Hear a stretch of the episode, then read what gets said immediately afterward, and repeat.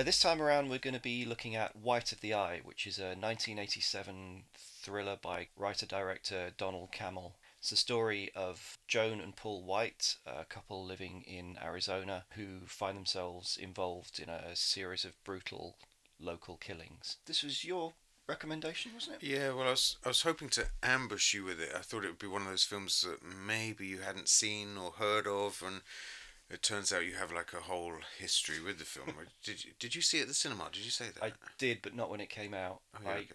Had no idea about it in '87, and then I read about it in the 1988 edition of Nightmare Movies by Kim Newman. Oh yeah. He gave it a really good sort of passing paragraph. And then when I was studying in London in '91, it was a triple bill of serial killer movies. Oh right. right. Uh, there was this and Henry Portrait of a Serial Oh, Killer, yeah. Oh, which was that's just doing the rounds then in Yeah, London. And Motel Hell, I think, was the third one. Uh, and I went to see that at the Scala as was when they used to do like you know triple bills and all days and got to see it in the cinema. Oh, very cool. And then by chance um, picked up an X rental like within the same year um, in a VHS store. Wow. So I've had it around the house for, for a long time. Yeah. Okay. So that, that didn't work, did it? The ambush. But I haven't seen it for a long, long time. Like I must have watched it on tape once. I think I got it on like a, a Dutch or a German DVD at one point, which I never watched. And then the Blu-ray that Arrow brought out fairly recently, oh yeah. which is the one that you got me for Christmas as a surprise gift. I was Yeah. like, "Mm, I've got it, mate. I saw this uh, probably when I was 14 or 15. I'd seen it reviewed probably on Barry Norman and made the connection with The Man Who Fell to Earth, very loose connection through Nicholas Rogan performance. And so talked my mum into hiring it from the video shop for me. Okay. And then uh, me and my mate Ian Williams bunked off school. and went round his house and watched it in his living room. But we got about five minutes in, and then this girl he was seeing from the fifth year turned up as well, so she'd bunked off. So they literally bunked off upstairs, and I sat and watched it alone in his living room after And there the bunking off. pattern for your life was yeah, set. yeah, it's not far off. Yeah. And I was like, why on earth would they want to go upstairs and like mess around when there's this really like weird, exciting movie to watch? But, So how long's it been since you've seen it? Um, you must have seen it again since then. uh, yeah, yeah. I mean, I've sort of seen it on and off, you know, since it came out. Um, last time I watched it, I think I took my partner to see um, performance at the BFI maybe eight years ago or something, and then I think we watched it after that Mm. just to see what he did next. I mean, I've never seen Demon Seed, and I've seen Wild Side. Um, I'm I'm the other way around. I I think Demon Seed was probably the first of his films that I ever saw. oh yeah, okay. It had like a BBC Two screening when I was, you know, very young and just obsessed with anything to do with science fiction. Mm. So I remember watching that at least at least once. Um, so I knew of that before I knew of who Donald Cammell was. Yeah, right, right. There's a few clips of it in the Cammell documentary that's on the Arrow Blu-ray. I've got Is- this is it- downstairs. Is it I've- is it a good watch though? It's a good watch. Um, I I watched it again the other day off the back of watching this Mhm. and making notes for this because I was just interested to see it again, and it's not as good as I remembered, Oh yeah, okay. But it has very very good things in it. It's got a fantastic score by Jerry Fielding, All right, okay. really really incredibly good score. Yeah, yeah. Julie Christie's really committed. There's a really nice bit of production design in it, but it does feel like one of those crap paperbacks that you Oh yeah, okay. read when you're about seventeen. Sure. Um, White of the Eye. So what, what do you think? Having not seen it for a while, how do you think it holds up now when you when you look back at it?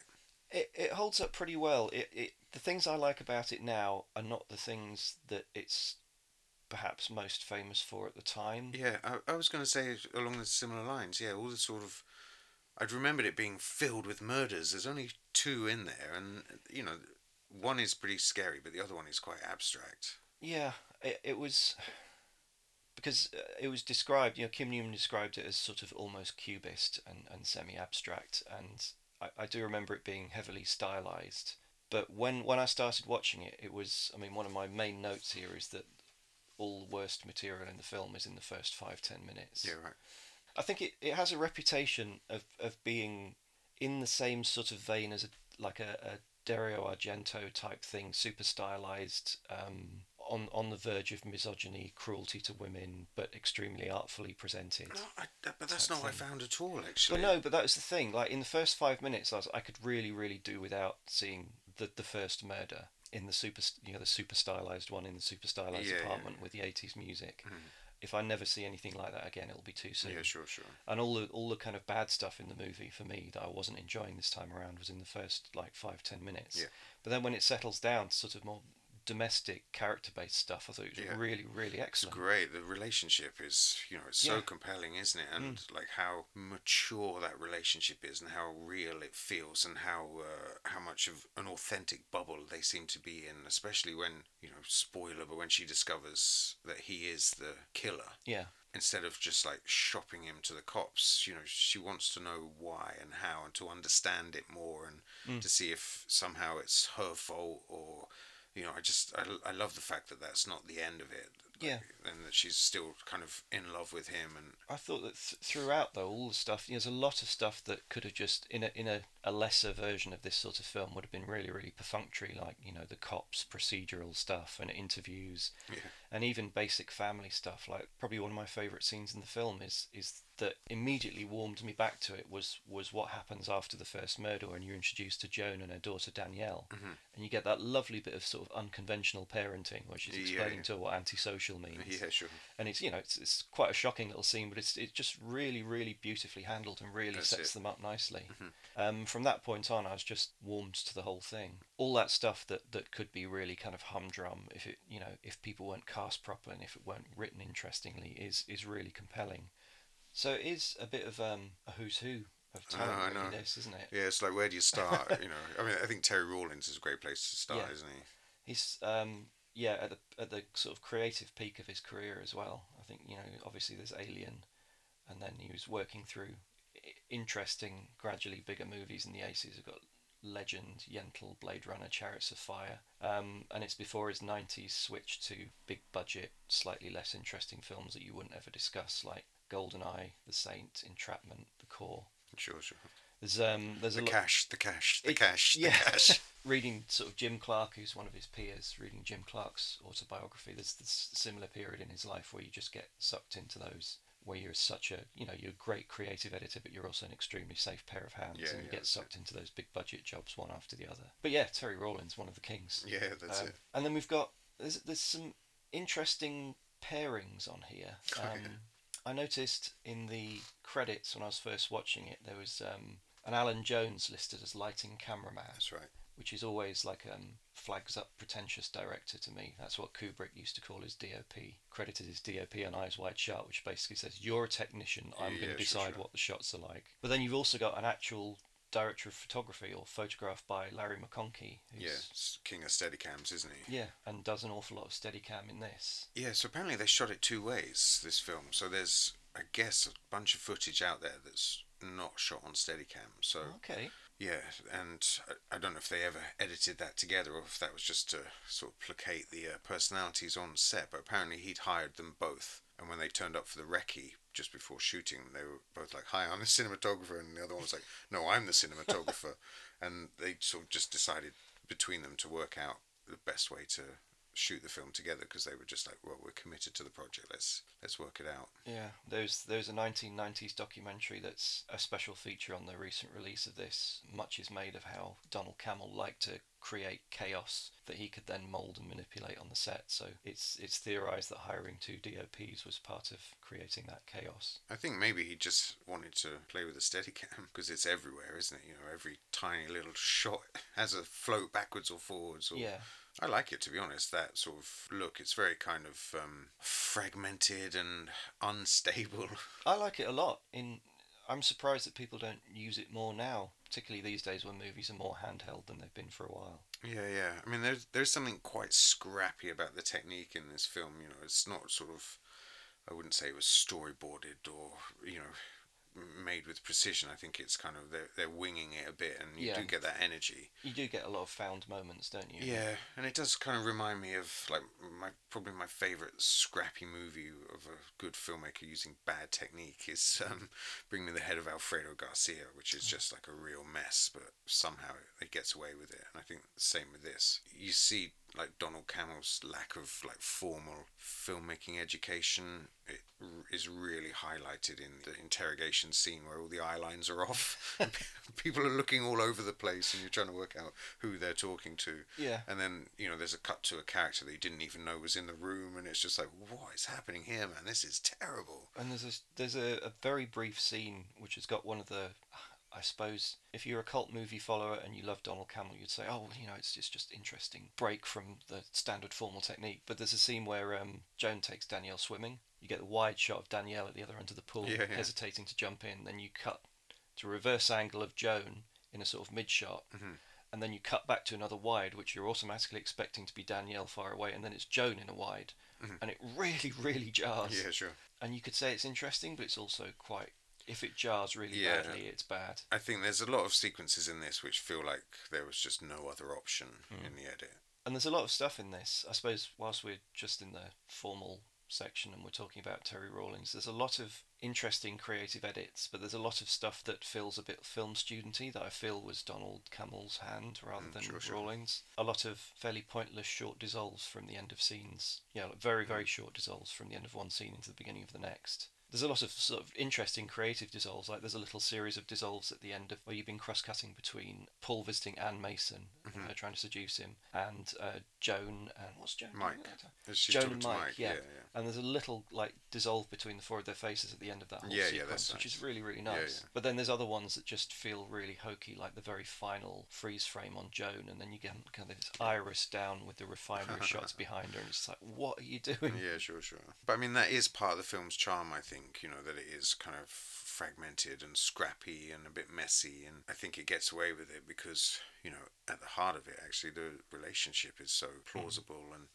you know, I, I'd say this is probably the, like the first film I saw that was about serial killers. I don't think I'd seen anything before this. Yeah, I think it set a benchmark because it just felt so real. You know, it felt like, oh, I could be a serial killer if I wanted. you don't have to be, you know, some superhero like uh, Hannibal Lecter. You know, you could just be like a normal bloke and go out and do a little bit of killing. Oh, interesting. That was been inspiring for you. Yeah, it was. Yeah, it was a real turning point.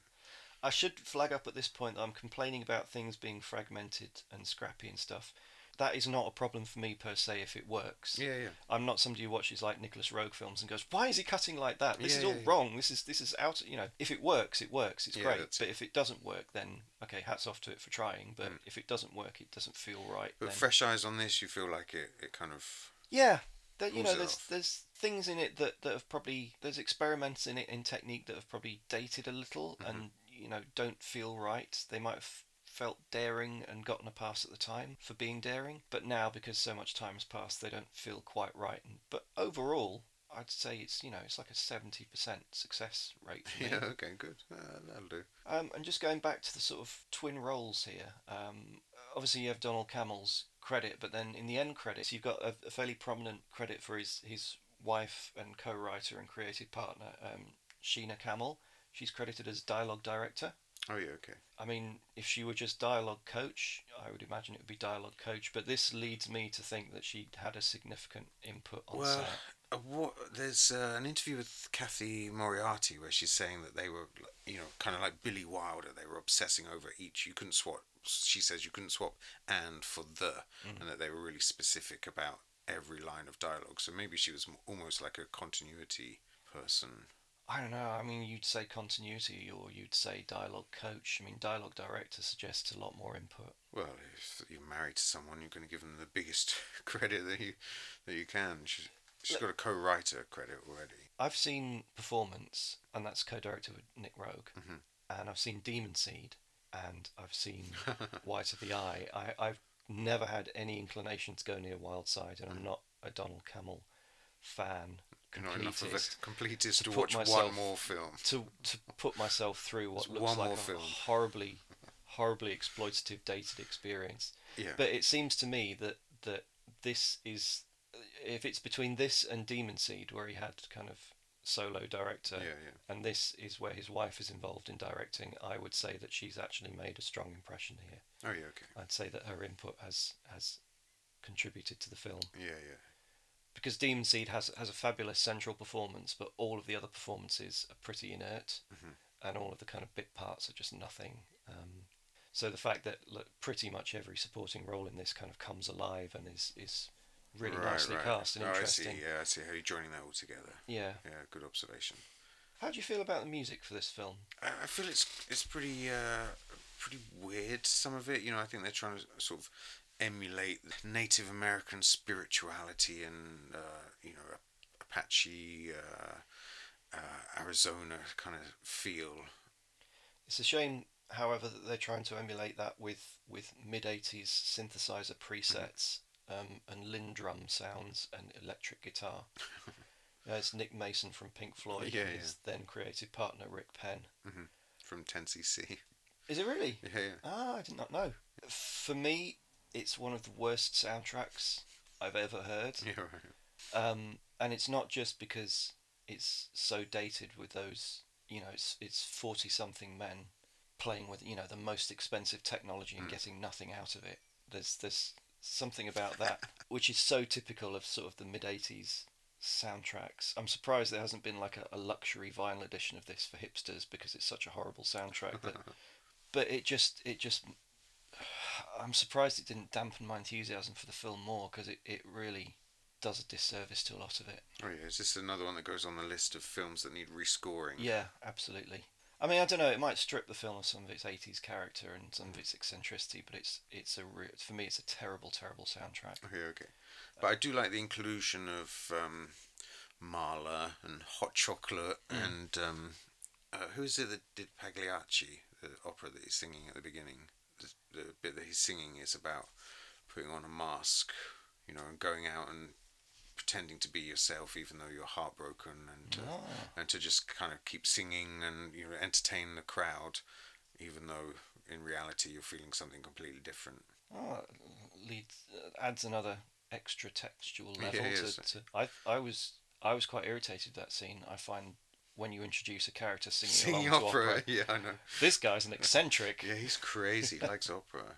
He's a free spirit. Yeah, that's it. Um, and as a nerdy note, there's another there's a there's another sort of pairing credit. You've got George Fenton as music supervisor. I still don't quite understand what that role is, but George Fenton's a do you know George Fenton? No, the name's Living familiar. legend. He he um, started out in another role, um, which I should know, but he he's basically a mainstay at the BBC, um, and he did a lot of music. He still does Ken Loach movies to this day, scores those, uh, all of Alan Bennett type stuff for the BBC throughout the seventies and eighties, Oh, right, okay. and then gradually kind of graduated to this Hollywood career where he's doing big movie scores like uh, Groundhog Day and stuff yeah, like okay. that. Very interesting guy who I know almost nothing about. Just looking at his career and you know the number of credits he pops up in through Mm-hmm. What was things he on I this? watch. Uh, he was music supervisor, but I don't know how that role works. Maybe he was producing for um, whatever Nick and Rick. Nick and Rick. So that kind of brings us to Donald Cammell himself, the uh, writer, director, cult uh, filmmaker. I mean, there's been a lot written and said about Donald Cammell. I, I mean, I have to say, you know, one of the slight disappointments of revisiting this was looking through all the special features and learning more about Donald Cammell and enjoying the film less because I knew more about him. There's something in me is tempted to wrongly call him a dilettante. Yeah, because he's it's a his lifestyle was was more of a focus for his life than actual filmmaking. But that's wrong because he did try to get a lot of projects off the ground and he was writing a lot and it wasn't happening and he did have a lot of bad luck. Yeah, yeah. But, But- I mean, he just also, f- after knowing a little bit more about his background, he just felt like he was kind of a posh a- aristocrat. You know, lucky enough to be born at a time that lets him reach kind of his early 20s in the middle of the 60s and moving in the right kind of circles Yeah, to, to having- really kind having of a, a golden be ticket avant garde and Yeah. that's it and the sort of financial safety net to play and play and play i think given all of that freedom and opportunity, if this is the best, the best that he could do, you know, then it, that's a waste, you know. And seeing like, and I have to say, seeing some of his paintings that he did as a teenager, mm. they were incredible, and all of that talent didn't translate into anything really substantial. Again, it's one of those things. This like Donald Cammell, when I was in my twenties, he was sort of he was on the he was on the syllabus. Do you know yeah, what I mean? Right, you right. had to you had to be into him. He's one of those guys that well, he killed himself, and I think that sort of automatically uh, draws a lot of attention to you. I think if if he if he'd have just withered away and died, mm nobody probably would have noticed. There was already a cult sort of built up around him before his death, though. But it's just, you know, filmmaking isn't it isn't like painting. It's not a pure art form that comes from one person. It's a craft that involves. It's collaborative, isn't it? You need a hundred. Effort. Well, not a hundred people, but you know, at the very least, you need like five or six other people. Yeah, and you need to you need to collaborate, and you need to learn the craft. It is actually a lot of a lot of practical work on a set doing stuff. Mm. And, you know, okay, so Demon Seed was a difficult experience. You had a difficult time shooting it. But, you know, filmmakers have difficult experiences. Mm. And if you want to learn the craft and make better films and learn things that will feed into what you could do with your own project, then you know don't isolate yourself as as as a pure artist and then expect the projects to, to happen for you. Yeah, exactly. You have to be in there moving in that circle. So there's you know. But also, I think there's probably that short window of time where he peaked in terms of you know influence and social circle and mm. you know performance, and then like you know nothing for years. He could have like easily capitalized on that. Yeah, actually, look at Nick Roeg. He was able to go straight from that to from performance to walkabout. Yeah. Don't look now. Although Man Who Fell to Earth. He was more established as a cinematographer. As a cinematographer yeah, sure. and a safer pair of hands, but. Mm even so. Yeah, I mean it's sort of interesting and frustrating and disappointing all at the same time, isn't mm. it? I'm I'm never big on hero worship, especially when that hero worship is based on could have beens and might have beens yeah. and imaginary projects and imaginary movies.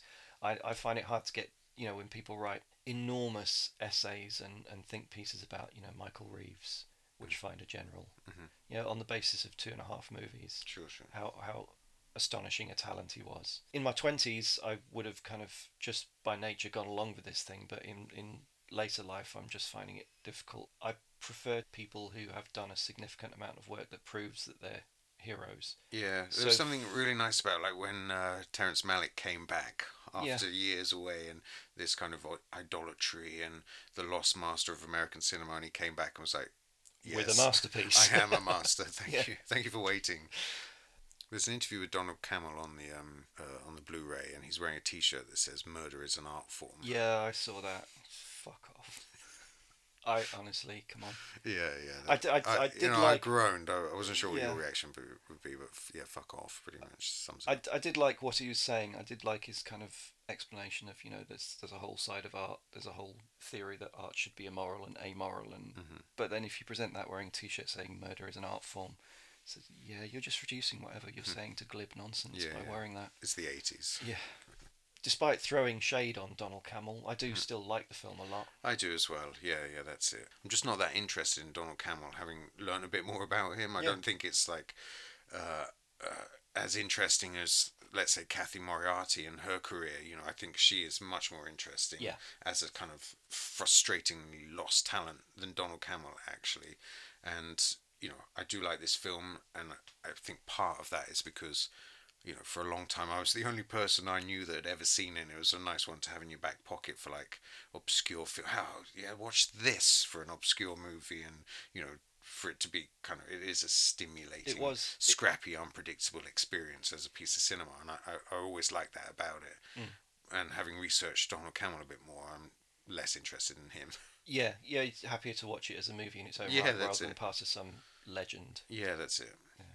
Okay, should we get into it? Yeah, let's get into it. We've been trying to avoid like thorough A to Z analyses Mm. going right the way through the film, but I think this one sort of merits it. We'll we'll just do it in less forensic detail than I mean, starting with the opening credits. Did you notice on the Arrow release there's an alternate opening credits? I couldn't tell the difference. I couldn't see the difference either. It's weird, isn't it?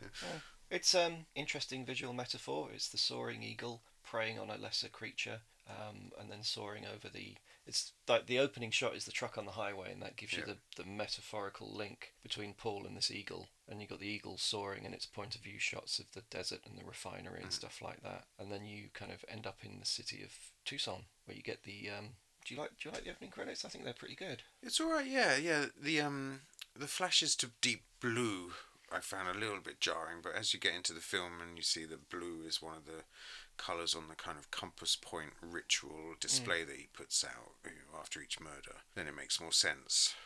I- wasn't quite sure what, what they were there for to begin with. Mm. And we come to Tucson, and you have kind of, I guess, a light a light comedy introduction, don't you? To, to So one of the dated, victims. isn't it? Yeah. It's one of the rich housewives who's shopping, emerging from a shopping mall. High heels, High long heels, legs. It's like the ZZ Top lyrics, isn't it? Yeah, and again, as I said before, like the, for me, the worst stuff in this movie is in the first Yeah, ten sure. minutes. But you get this kind of comedy sequence of the valet carrying her boxes and packages, kind of watching her legs, and then you cut from from his face to his point of view of the legs, and Mm-hmm. then you cut back, and you kind of over egg it and do about three do it about three or four times. Yeah, It's and like, she reaches the car and stops and does like a little Paris twist on on the ankles, and Yeah.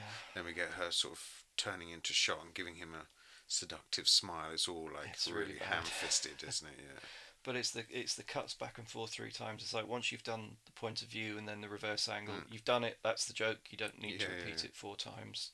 And then I guess I would imagine for a lot of arty horror fans, the first murder is one of the highlights of the film. Uh, over to you. Uh, yeah.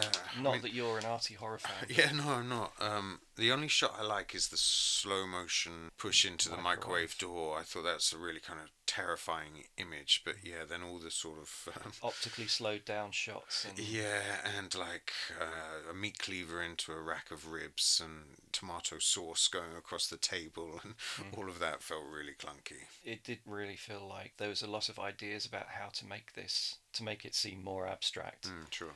and then just trying to piece it together in the edit. Oh, I don't know. It just feels really film school to me. Yeah. And there's a whole there was a whole branch throughout the 80s from like Tenebrae type thing Sure. where you kind of go for sort of 80s modernist looking art murder thing which which struck a chord with a lot of horror fans at the time but just seems pretentious is Yeah. the word Maybe. Yeah. Yeah. to, to try and kind of make something brutal into something glossy and artful Yeah. I know it sounds. They're trying to elevate it, aren't they? And it's just sort of Yeah. it sinks it really. But then once that scene's over, then things really, really pick up. Mm. The scene I described earlier with Cathy Moriarty. I mean, you mentioned Cathy Moriarty before. This is Yeah. she's a movie star. I know, I know, and it's really frustrating, isn't it? Because you think, you know, a kind of a teenage sensation when she did Raging Bull, nominated for an Oscar, and then you know she's kind of s- scrappy parts, then this. After Raging Bull, she did that um, Neighbours movie with John Belushi. But then she was attached to the the sequel to Chinatown, and that was in development throughout the early '80s. Two Jakes. And she was attached to that, and that and that sank. And for some reason, there's like you know a complete six-year absence between. I read somewhere that she had a really horrific car crash. Oh, and, really? And was recovering from that for a long time. But you've got those six potential golden years Mm. where she could have been an absolute sensation. Yeah, and she's so good in this, you know. She's so good. I mean, the camera loves her. She looks absolutely stunning. And And it's a nice look as well. Yeah. know, Like it's a real nice counterpoint to the plasticity of the 80s, you know, something that looks that real Mm. and still beautiful and glamorous, but like really genuinely a real person. Yeah, and she's got this kind of mischievous sense of humour that really, really comes across Mm. And the screen. darkness as well. And, Yeah. you know, the empathy that she has for Paul, especially towards the end when she knows what he's been up, what he's been up to, Mm. To carry all of that off. Yeah, like it's one of those really frustrating losses for Yeah. us in the audience that she didn't do more starring roles. But yeah, I mean, you feel watching this that not only is she great, but she's actually enjoying her time on screen. Know, she's Yeah. actually enjoying her performance. Mm. Yeah, she's fantastic. And then we get to meet Paul White singing in his truck. Yeah, yeah, it's a bit of a sort of non-intro, isn't it? You know, obviously it's like over the top uh, opera singing, but also you can't quite see him because obviously they've got the camera stuck in the uh, passenger, Passenger seat seat, of the yeah. car. Yeah, there's kind of no decent introduction considering how much screen time he gets later on, how many kind of nice big wide shots and crotch close-ups that he gets throughout the film. That they couldn't have just found a really nice frame to to bring him to us. Yeah, we see Paul and Joan at home, and Joan asks him to do his kind of echolocation trick where he sort of hums uh, in the living room and works out the best speaker placement for a, a stereo system. I'll do it. Do what? Come on, just do it for me. Please.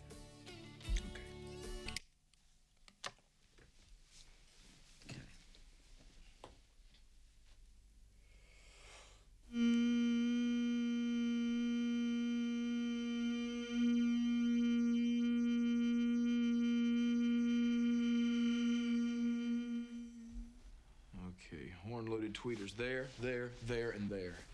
And all the bass out this end. Joan is kind of a very relaxed, welcoming, warm presence. You know, she's pouring a beer for them to share and Yeah, yeah. kind of reclining, and he's slightly edgy and bouncing around the room a bit. And mm.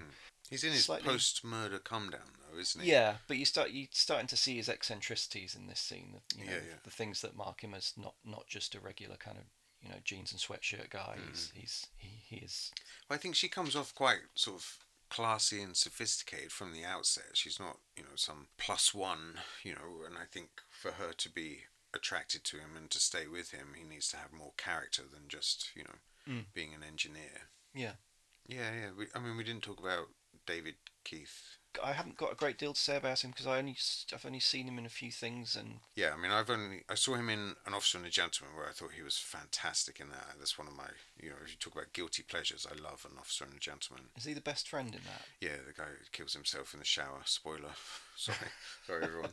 Uh, what I know of his career is that maybe after this, I think he directed and starred in a kind of uh, Indiana Jones, Romancing the Stone type thing, and then his career after that seems to be a lot of kind of s- supporting roles. There's a, a commentary track on the Arrow release of White of the Eye by Sam Umland. He did say that Keith David replied through his agent saying that he didn't want to talk ill of the dead Oh, to talk about White of the Eye, and apparently they there was a lot of tension on set between them. China Cammell, she says that Donald loved how deep he went into character and how he stayed there, and Yeah, but I mean, can you imagine? I mean, it's like somebody who's putting themselves into an alpha male role and having to play that with an, with the actual alpha male of the production hmm. together on set. Yeah, he was.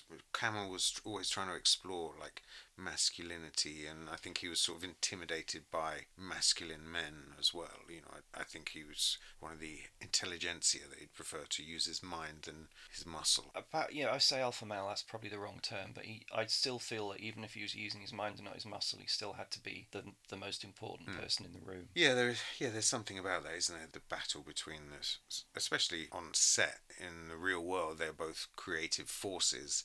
One is the, you know, the the puppet master, and one is supposed to be the puppet. But when he's also a giant, and he's playing a killer, and Yeah. he's probably like in the zone and probably quite terrifying day to day.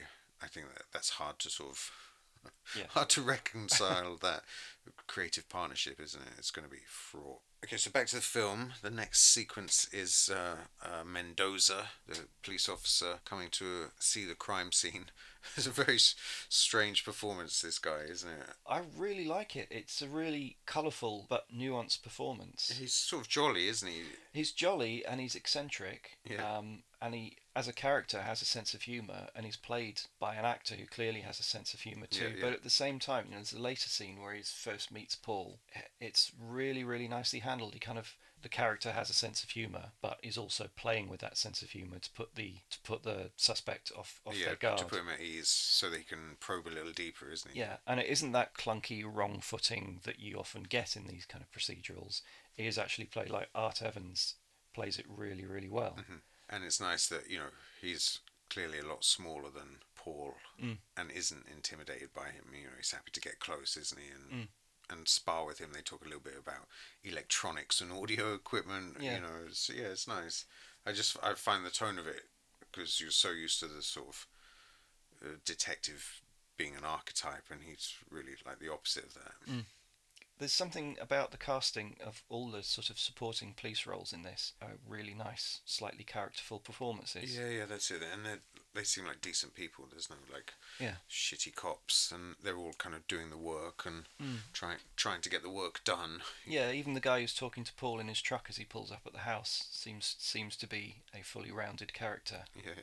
The structure of the film includes um, lots of flashbacks ten to ten years ago, where Joan is traveling cross country with her boyfriend Mike, and she feels like they're never going to get there. And in fact, she's seduced by Paul, or you know, they they sort of have a love affair. They fall in love, and there's a sort of slight love triangle happening as Paul takes. It's interesting you say they fall in love because a common interpretation is basically that Paul is is the ultimate alpha male and he just has to take her. He has to hunt and he has to win and he has to dominate and that's Yeah, but I think that dismisses her agency. You know, she's a really smart woman and, you know, comes from the big city. He's just like a little country bumpkin, and I think she has to be at least a willing participant in that. Yeah, absolutely. I'm not saying she was she was taken against her will. She mm. she may well have fallen in love with him, but I'm not. I don't think he necessarily falls in love with her. I don't Oh, think that's I don't think that's his motivation at this point.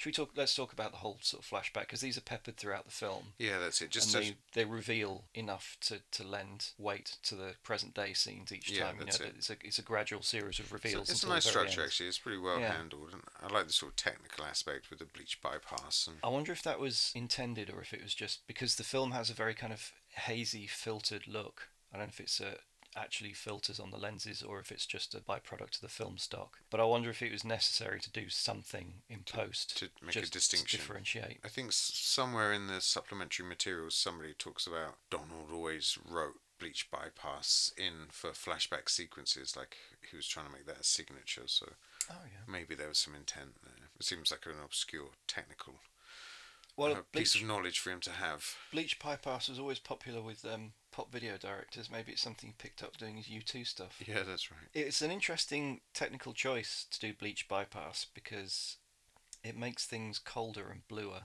and the 70s is not something I ever thought of as cold and blue. Especially not with hot chocolate blaring out Yeah. on the soundtrack. But yeah, it just does seem an odd kind of stylistic choice to go colder blue grey for the past, Mhm. especially when it's set in the mid 70s, which to my mind is always feverish and colourful Yeah, and that's it. super Should be garish, shouldn't Yeah. it?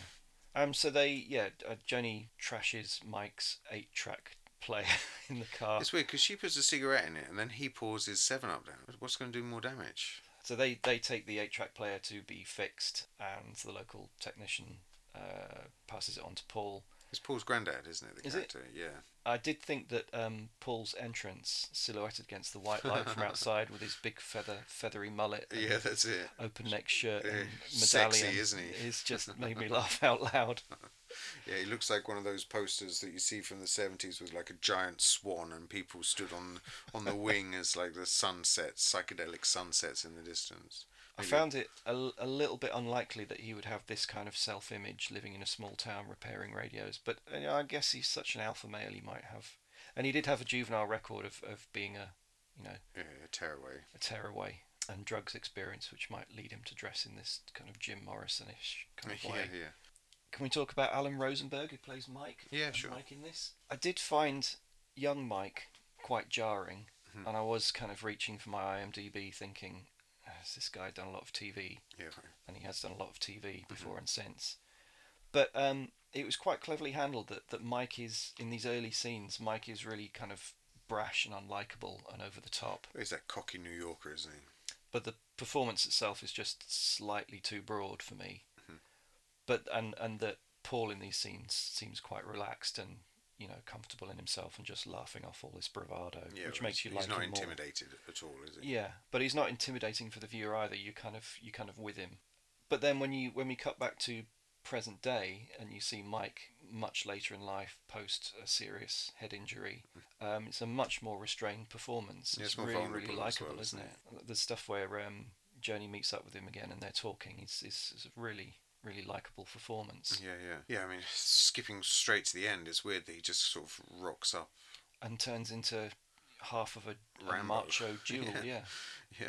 Rambo Mike. Is he in any of the deleted scenes? I think there was supposed to be a subplot which doesn't appear in any of the deleted scenes, but which is mentioned in the um, uh, the commentary track by the biographer, and he says that there was a whole sequence of shots with um, China Cammell, who's in it, and that they're hanging out together, and they go to the quarry for like a, an overnight camp and to shoot some guns, and so when uh, the the kind of two sets of characters converge, he's already there, and that, that makes more sense. That makes a lot more sense. We do get like a one-one fragment of a scene where where um, China Cammell's character goes to his trailer and goes in as if they're friends or lovers or something. But that's, That's it. but that's also a strange kind of. So we have the scene with Joan and Mike reunited after ten years. Hmm. Mike says, "Promise not to tell Paul that you've seen me," and she promises. But then she tells Paul that she's had a dream where she sees Mike, and in that lie, we see a, a flashback or an abstraction of Mike and the girl who we see in the Chinese cafe going into a room together. Like makes no sense at all. I always I didn't think that was intended as part of it. I thought it was just a scene to make Mike seem like he was still in the movie and a more rounded human being. you know, those are some of the sort of things that the film does where you just sit there going, nope. Uh, the next flashback is is the beginning of the hunting scene where Paul and Mike go hunting for mm, whatever little survives around the man-made mountains of the copper mines. Yeah. It's a very odd little ending. This where Paul pulls out this handmade compass and Mike admires it, and then um, Paul kind of slams it into his hand. Says, "Do you like it? It's yours." And then you hold on a freeze frame of that and fade through to present day, as if that has great significance. It it crops up again at the very climax of the film, Yeah, but it just does seem like a kind of yeah, it's a, theme or a subplot that just goes yeah, it's, nowhere. it's a motive that has zero zero weight. Um, immediately following the second part of the flashback, which is Joan and, and Arnold and the coin, um, come back to present day, and it's Paul and Danielle at home with their lovely tame performing dog.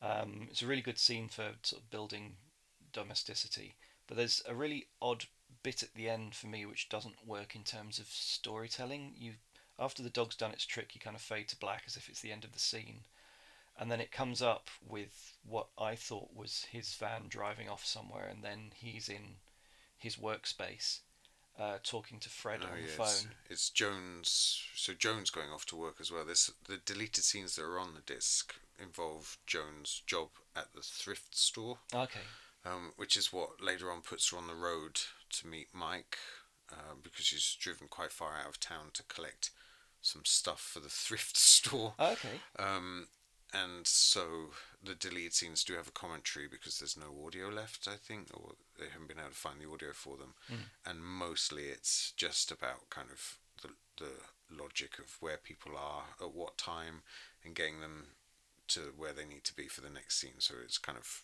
perfunctory, especially in a film like this, which is so scrappy mm. anyway. it seems odd to even if you're going to cut out the scenes of her doing her work to to to include. I mean, you don't need to have him in, in, in the office talking to Fred because in a couple of scenes later he's going to go into the diner and start talking about the same thing. You could have just cut straight into that. Yeah, that's true.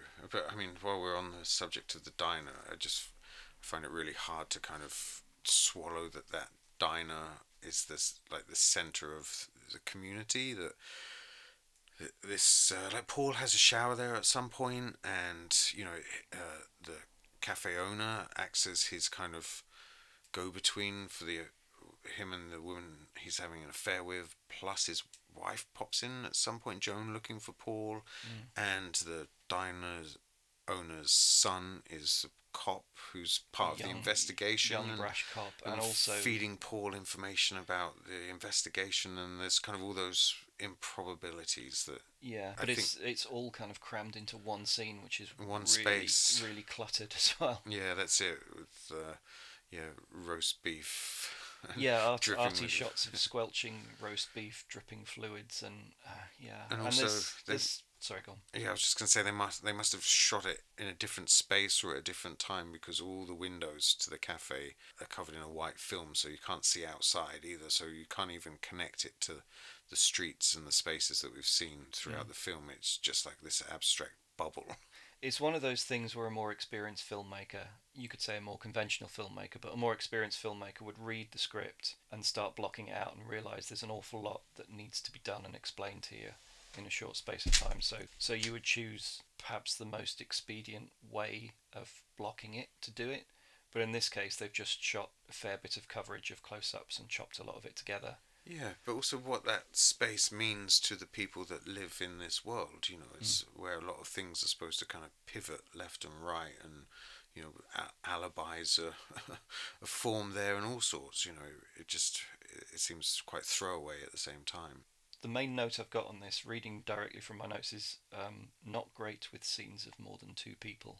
Next, we get the cross-cutting sequence between Paul and Anne, the uh, bored housewife in a mink coat that's always calling him up to fix her satellite dish, mm. and we also see Joan reunited with Mike after ten years. As as a snidey aside, I wonder if any of the rich people in in Globe had nice houses. Yeah, all the rich people seem to live in these kind of postmodern hellholes. Yeah, yeah, it's the eighties, wasn't It's it's yeah, it's not even attractively brutalist arti- mm. architecture. It's it? No, just it's tasteless, isn't it? yeah, it's bad. So we've talked a little bit about um, Mike's character in this scene. I do like the way this is a very steady cammy scene, isn't it? Yeah, yeah, The camera's constantly moving.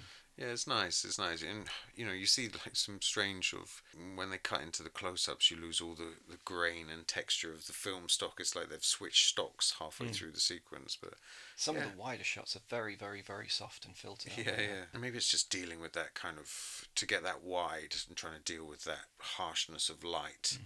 You know, you can easily shade when you get into the close-ups, but I think yeah, there they're just like okay, pop another ND in until uh, till yeah, that's what you get. And Anne Mason, and she gets a special appearance sort of credit, and I had to look her up. Did you recognise her from anything? No. She was in The Keep, Michael Oh, Mann's really? Michael Mann's movie. I like it that she's supposed to be, you know, the aspirational model for the, all the other women in, in town. They talk about her hair and her hairdresser and you know how everyone Yeah, is trying to trying she's to. the trophiest of the trophy wives. yeah, isn't that's she? it. It's very Stepford, isn't it? Again, I've been uncharacteristically quiet about how bad the music is for most of this film, but at this point, the Anne Mason scenes have got some just dreadful mid 80s bad country and westernish type Yeah, right. middle aged music on it, and it just, for me, it kills a lot of the sexual tension because you've just got this bad FM radio music in the background. Yeah, but also there's that sort of really clunky 80s thing where she's stood behind him seducing him and it's like that old spice or denim or whatever the kind of aftershave was of of the time where the woman's running her hand down the shirt buttons and Yeah, yeah. heading south and you know he grabs the hand you know I didn't know what I was watching at that point but to be fair that seduction does kind of you know the sort of traditional approach doesn't really work with Paul. It's only when you know she gets more kind of provocative and more edgy that he gives Responds. in. He gives in to the seduction. Yeah, she she actually has to kind of appeal to his absolute animal side by Mm. basically bearing her vagina to him, doesn't she? Yeah, yeah, that's it. Yeah, those those three nice cross dissolves I mentioned earlier come at the end of this scene as we've come to the end of these kind of intercut scenes, and we just have a quick dissolve between all of the main characters' faces, and then we go into the next, which is I love that. It's a really nice way of just sort of you know making sure you understand where the characters are at this time before things change, before the dynamic shifts. Mm, and it's one of those experimental touches that that instinctively works, isn't it? Yeah, it? yeah, that's it. Um, immediately afterwards, there's another domestic scene. The police seem to be closing in on Paul. Uh, Stu, the policeman, comes around um, and talks in his, his kind of semi, Blathering on about the semi-adolescent case. way Yeah. about the case and talking too much. Um, it's a very odd sequence of Stu going to use the bathroom um, and then some extremely unpleasant close-up of him flossing his teeth Yeah. and then deciding to powder his armpits with Joan's powder puff. I, I guess this has something to say about masculinity and femininity. Just seems like an odd digression. Yeah, I mean, I do find like the next bunch of scenes are sort of quite paddy. They're there to sort of establish relationships between other characters. we have the flashback, uh, which is the hunting and the compass, which Yeah. I've mentioned before. There, there is an important scene, the um, sex scene by the fire between Paul and Joan, which just kind of nails for the viewer how close they are at this stage in their relationship. Yeah, It does have that. Um, there's a nice flashback incorporated into that as well, with them making love ten years ago and today, and you know the intensity is still there. Yeah. Um, it's interesting that the, the soundtrack has this sort of murderous whoomp, whoomp noise on it, which comes in at various points, usually during the murders, but they do use it to carefully kind of underpin what you're about to learn later. It, it does have that sound on this sex scene by the fire, Yeah, sure. um, which is quite interesting in hindsight. I do like the scene with the bitchy housewives, with Joan and her friends kind of walking around Globe's High Street.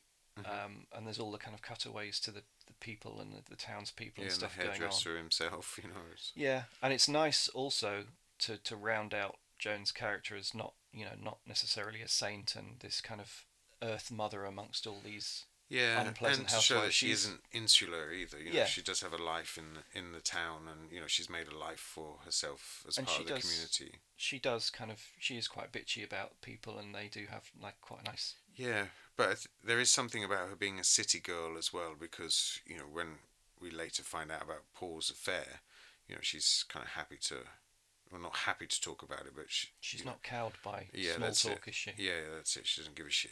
Yeah. Joan is driving around town looking for Paul. She's lost track of him, and she circles around Anne's house looking for him, looking for his car. Can't find it, but then sees it parked in a track off to the side of Anne's desert house.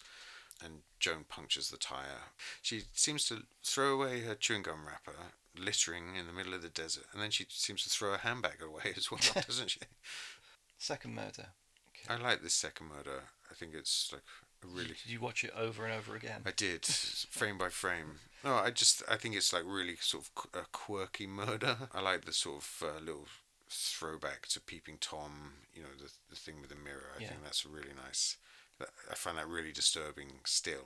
I liked uh, comes barreling into the bathroom where this young lady's uh, getting ready for a bath, grabs hold of her, inverts her and does a pile driver to knock her out, wraps her up in a towel, and then uses uh, a, really nice pink towel, and then uses speaker cable to, to bind her into that like um, like a roast beef.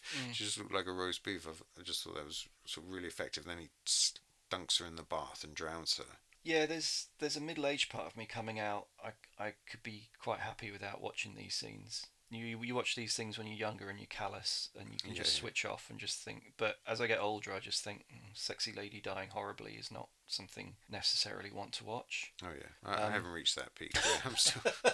I think a couple more years, a couple more murders, and I'll, I'll start to put that behind me. I know this film wouldn't have gained its wider, not just amongst Donald Cammell fans, but amongst fans of arty horror. It wouldn't have gained its wider cult following if it hadn't had the murders shown. Yeah, But I feel it would have been just as strong a film without them. yeah, but you look at modern horror movies, and it's just you know it's the one after the other all strung together. This only has actually two serial killer murders, and then Yeah. it has the sort of chaotic finale. Yeah, no, I was just getting all Daily Mail about it. You know, I just why oh Ban why? this filth. ban this filth.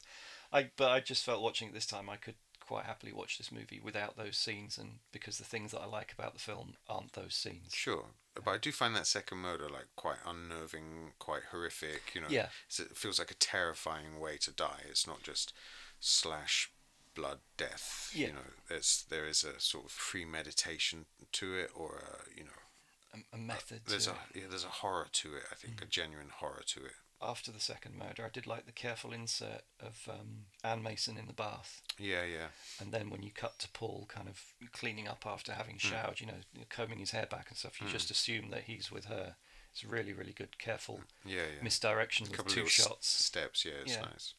So after another slightly confusing scene at the diner, where Paul seems to be washing up at the back, um, he goes home, and Joan thinks she knows what he's been up to, and she's very, very, very angry indeed.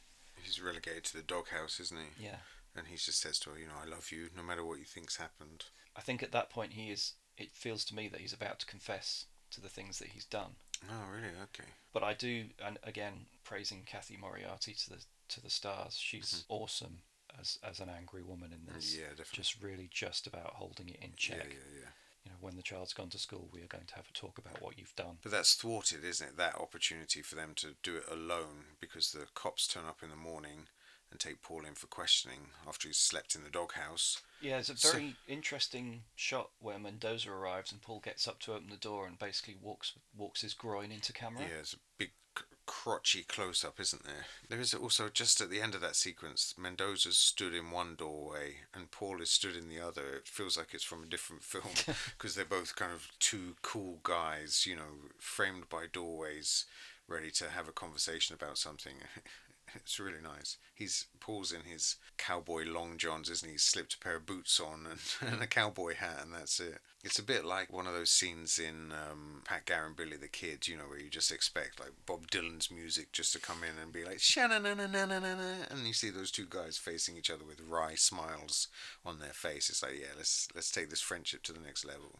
Mendoza's brought Paul in to the local police station. Uh, Mendoza's actually kind of state CID, and the, the local cops are kind of quite bemused by the fact that Mm-hmm. They're all friends with Paul, aren't they? Yeah. Know? So there's a semi-interrogation at the police station. It's such um, a cozy scene, isn't it? They've got like a hanging plant in the interrogation room, a tiny little table that four of them are kind of squashed around. and then um, through an absolutely beautifully planned cross dissolve, you you see Joan watching through the one-way mirror. Through the one-way mirror, yeah, that, that's a nice touch. It's breathtakingly done. though. Yeah, and it really feels like it's going to set up a really sophisticated scene, which, you know, as I've mentioned before, is one of the worst kind of technical scenes in the film with, you know, eye lines that are just so inconsistent that you have no idea who people are looking at. Yeah. And then we cut to Big Stu, who I didn't even know was in the room. There's there's a very odd um, incomplete, not quite pared down yet edit in this. You know where they, there's the mention of the perf- the pretty sunset or something. Mhm.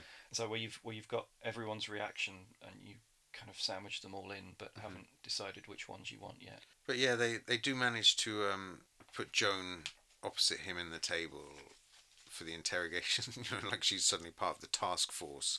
But it allows her to kind of finish that thought of like, I'm going to tell you what I think you've been doing, and you're in shit. And she just kind of unloads on him.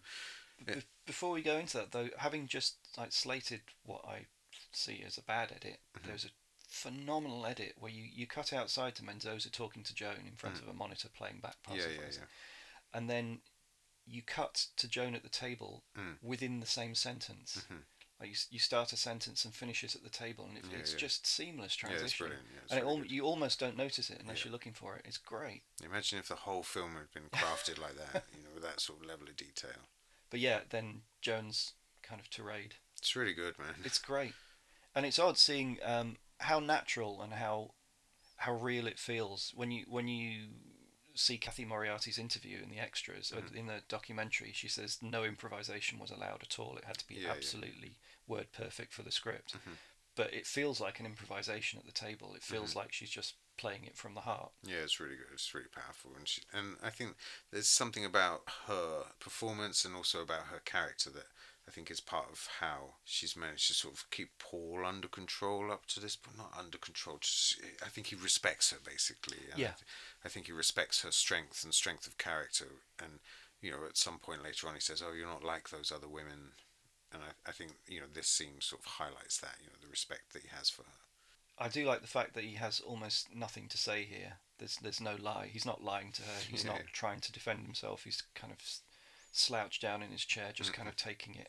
Yeah, there's a nice scene where he's walking out later with the cop and he's like, "Oh, I really fucked up, haven't I?" And the cop's like, "Yeah, don't worry about it, but yeah, you have, you know." Um, immediately following, you have a, a, brief scene with Joan and Danielle at home. Joan seems absolutely wiped out by the experience um, the last of the last day or so, and then one of the key flashbacks where um, Mike discovers Paul and Joan together. It's worth flagging up at this point. There is the attempt to kind of misdirect you to feel that Mike might be the murderer because there is like a pan down at the end of his one of his scenes Oh, to see the- he the- has the key tires which are tire, identifying yeah, the yeah. killer, and also this kind of um, music Yeah. is it's used on this scene as well, where he comes in with a gun and shoots the place up. So you, Do you think that was something that? Well, I guess if they've got the close up on the tire, they must have been aiming for that. yeah, it's, it's because the murder music appears at this point when Mike is at his most irrational. Oh, okay. So there's a suggestion, oh, it might be Right, Mike. Mike, know. Mike's back and he's trying to frame. Yeah, that seems Yeah. a bit much. It? It is, but it's there because it's a Mm. thriller.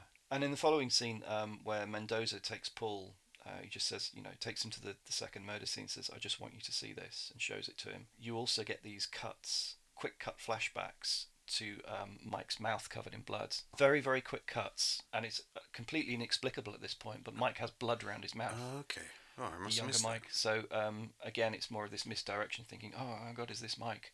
I quite like in that um, when they revisit the crime scene that you know the ritual compass point motif is laid out, but also like everything is covered in plastic. I'm not sure what how that functions in terms of a crime scene, but it, it looks nice. It's mm. one of those sort of aesthetic choices that I think adds kind of mystery and. But I think every now and then, you know, the technique and the artifice, it all kind of meets perfectly in a couple of shots in this film. That if if the rest of it had been as subtle, it would have elevated the film. I think. So I did really like the scene where Paul and Joan kind of make up the next scene, which is kind of the morning after. I, I found Paul's puppy dog enthusiasm a little wearing. He's bought But- the pots and pans that he promised her, hasn't he? Yeah, which are very similar to the pots and pans hanging up in the first murder Yeah, victim's sure. kitchen. But I did feel it was real. There is, you know, when you've had a fight, when you've had a big fight with someone, there is that kind of relief of just both of you just letting it go and and trying to trying to make out. And she she's not hundred percent. You know, she's happy and relieved that they're on. You know, they're moving on a, a little.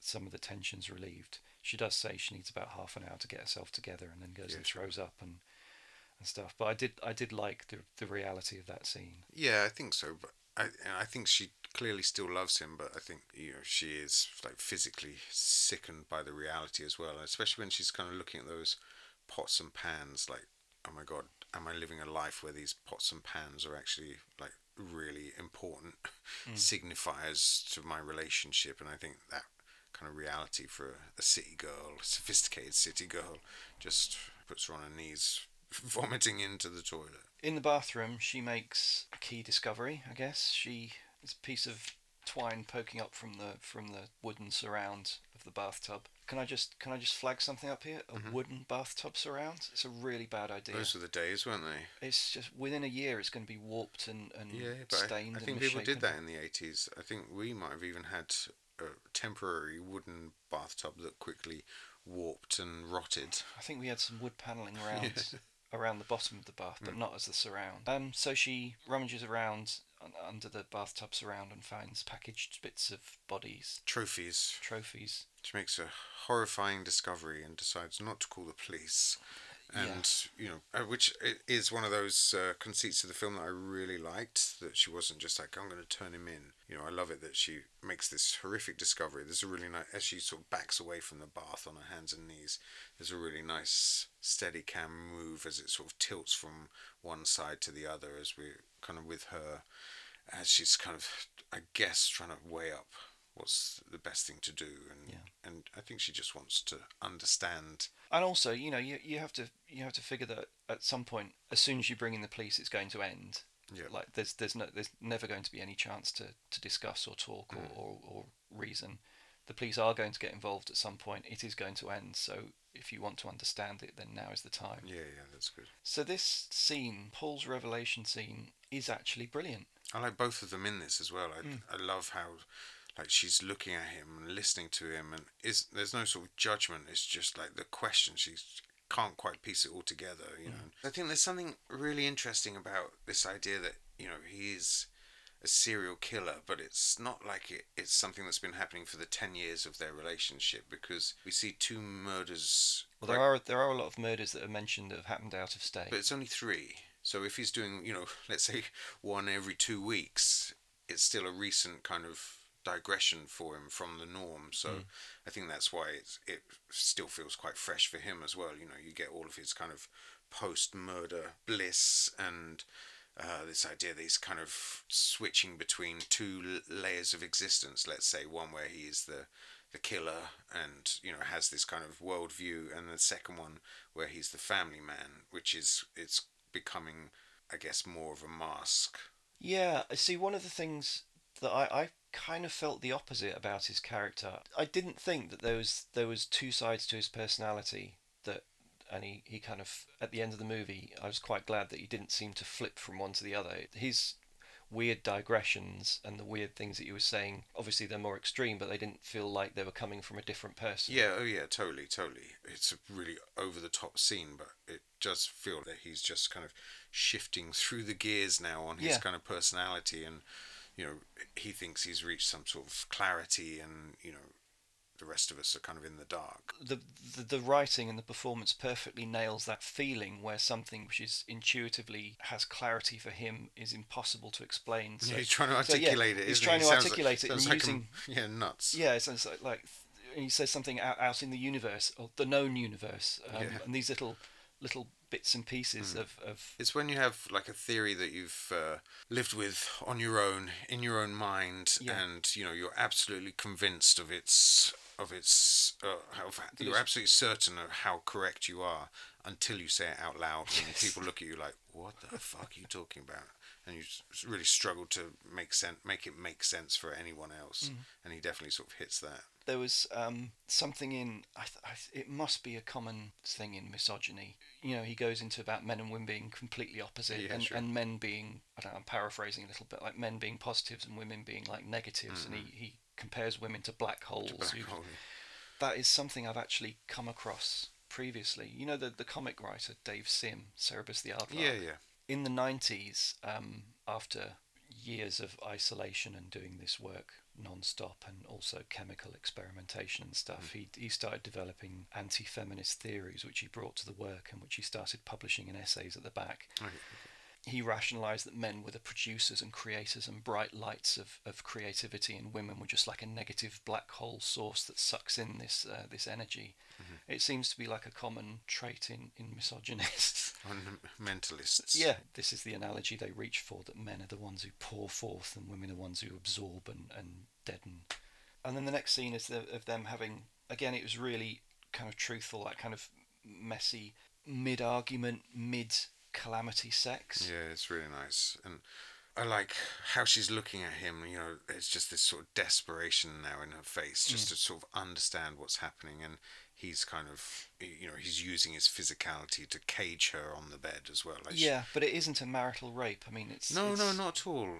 I just think it's, you know, when you're in that tragic grey area of Yeah. misunderstanding and loss and pain, and I, I just think it's, you know, it's, it's kind of It's really well handled. It reminded me, or it should be vice versa, but it it reminded me of that similar scene in History of Violence. You know, there's the two key scenes in that where there's one of them early in the film Yeah, where it's yeah. kind of like a playful, consensual thing, and there's the one later in the film as things are sort of collapsing around them where you know they they have fairly brutal sex on the stairs. Yeah, it's- yeah. it's- I love that sequence. It was one of those uh, you can see the technique. You know how each side of the set was removable so that they could get the different angles and the coverage. But Mm. I, I really liked the, the execution of that second sex scene in uh, History of Violence. So from this point, I would say, um, although the film kind of remains interesting, Mm. it is it is kind of moving into thriller mode, isn't it? Well, I think yeah, he's going on like a uh, it's like a murder suicide thing, isn't he? He wants to kill his family and then kill himself. That's kind of what he's doing there. He's finishing the journey, and we see him emerge from the closet, which I, I quite like. He he seems to have this closet. At the back of which he's stockpiled loads and loads of weapons. At one point, he comes out with a Bowie knife.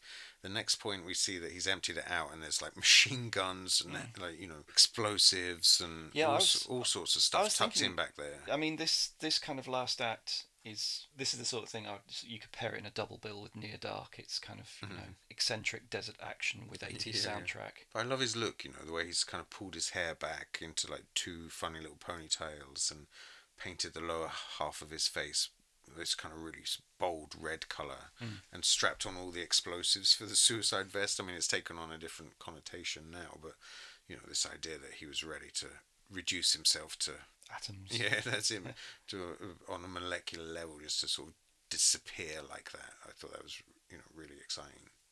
I did like the little touches of I won't call it black humour, but I, I did like Danielle's dialogue in this scene. She has like a sequence of little funny lines Mm-hmm. Yeah, yeah. where she's talking to um, Joan through the door. It's like, um, Daddy exploded the bed. Daddy's wearing a bunch of hot dogs. Yeah, yeah.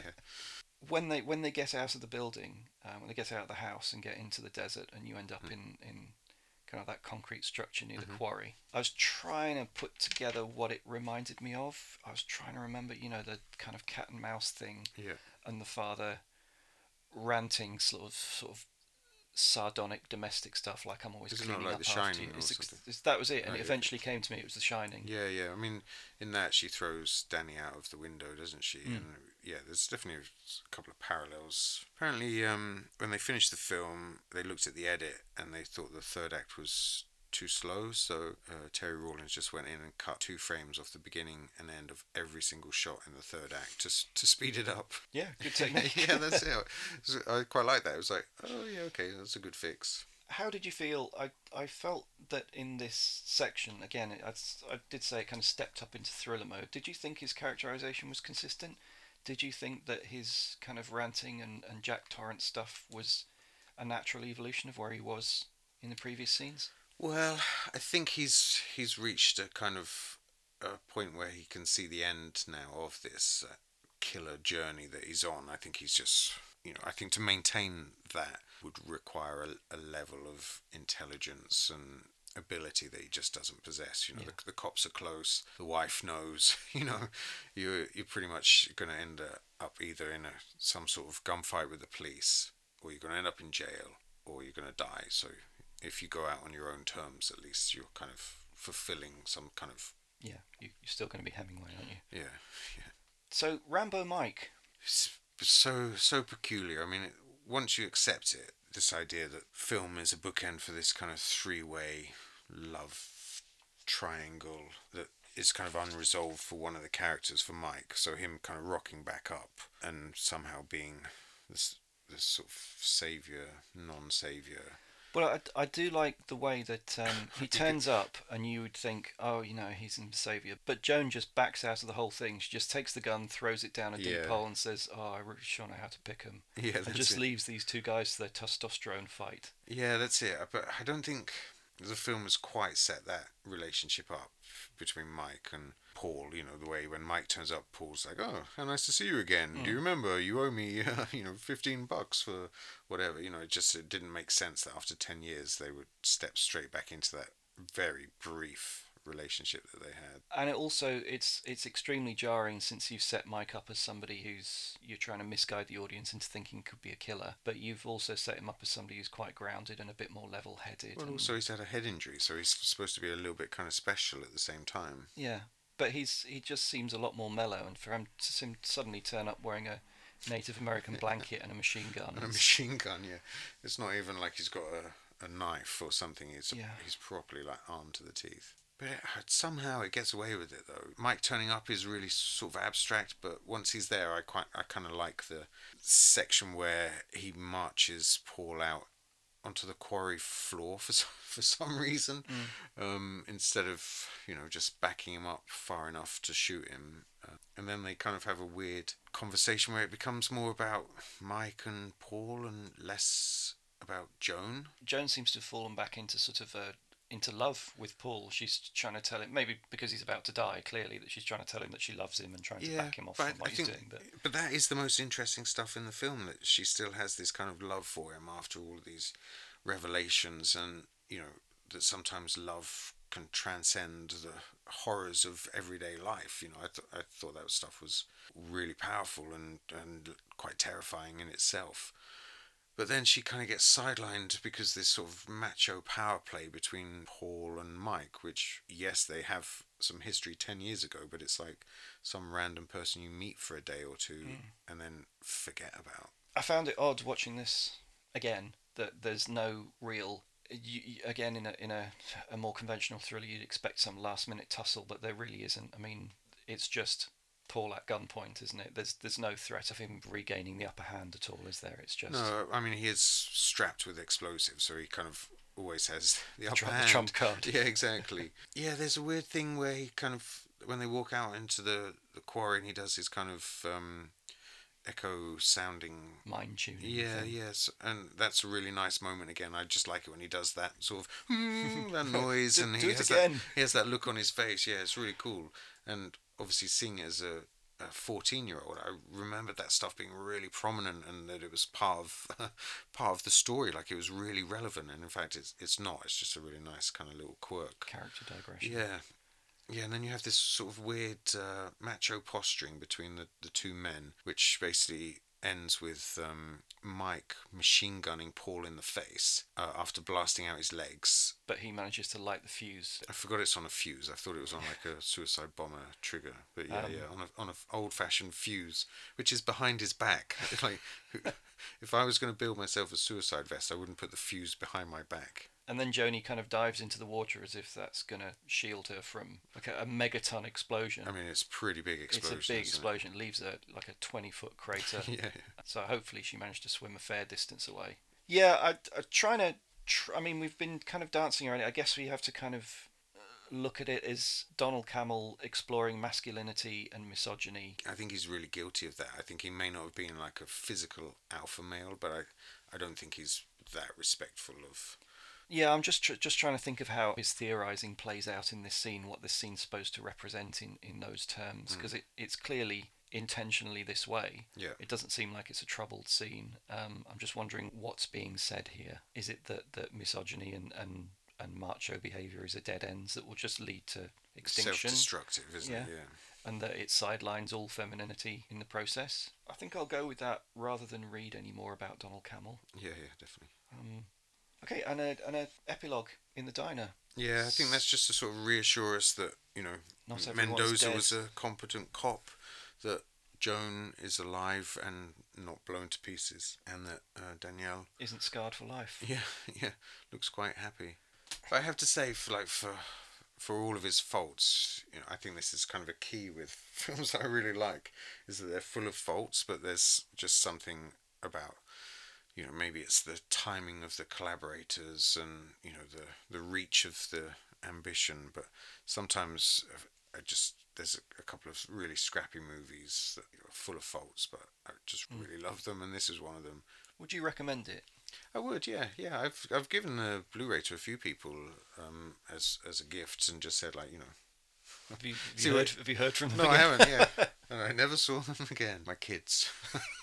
uh, yeah, I would recommend it, and you know, I, I it's one of those. You know, I, I I bought you a copy of it just this Christmas, and you already had one, and it's one of those that uh, I'll palm that off to somebody probably over the next week or so, and I'll finish reviewing all the special features. But if I'm ever stuck for a gift for somebody who's got an eccentric taste in films, you know, most people I think it's still very off the radar. So, yeah, yeah, I would recommend it, and you know, I'd happily see what people come come back with. You know, I, I would find this a tough one to recommend. Um, not because there's anything wrong with it, just because I wouldn't want to elevate it because it's part of the Donald Cammell filmography. Because I don't really think it's that exceptional a filmography, and I yeah. don't idolize him in the way Yeah, that people agreed. do, which is part of the reason that this movie has the status that it had. Outside of the context that I experienced it in, that, which was the context that made it popular, that made it a cult film. Mm-hmm. I'm, I'm not sure if that exists anymore. You know, I'm not denigrating. I think it's you know still a fascinating film, and I agree with you. I like those movies that kind of swing for the fences and don't don't always land, but are interesting and land often enough. And I do like the fact that that a lot of the stuff that's sort of secondary in horror movies is actually the best thing about this. yeah, yeah. Um, but I, I don't know if I could if I could express that to anyone well enough to make them watch it. I've got you a present. Now just sit down for an hour while I explain why I bought you this present. But I mean, that's the nice thing about recording this episode. Maybe is you can tell people. Listen to this watch, episode. Watch this two-hour movie with this Yeah. two-hour supplement of me and Shane talking. Yeah, listen to this, and if you want to watch it, you can have my copy.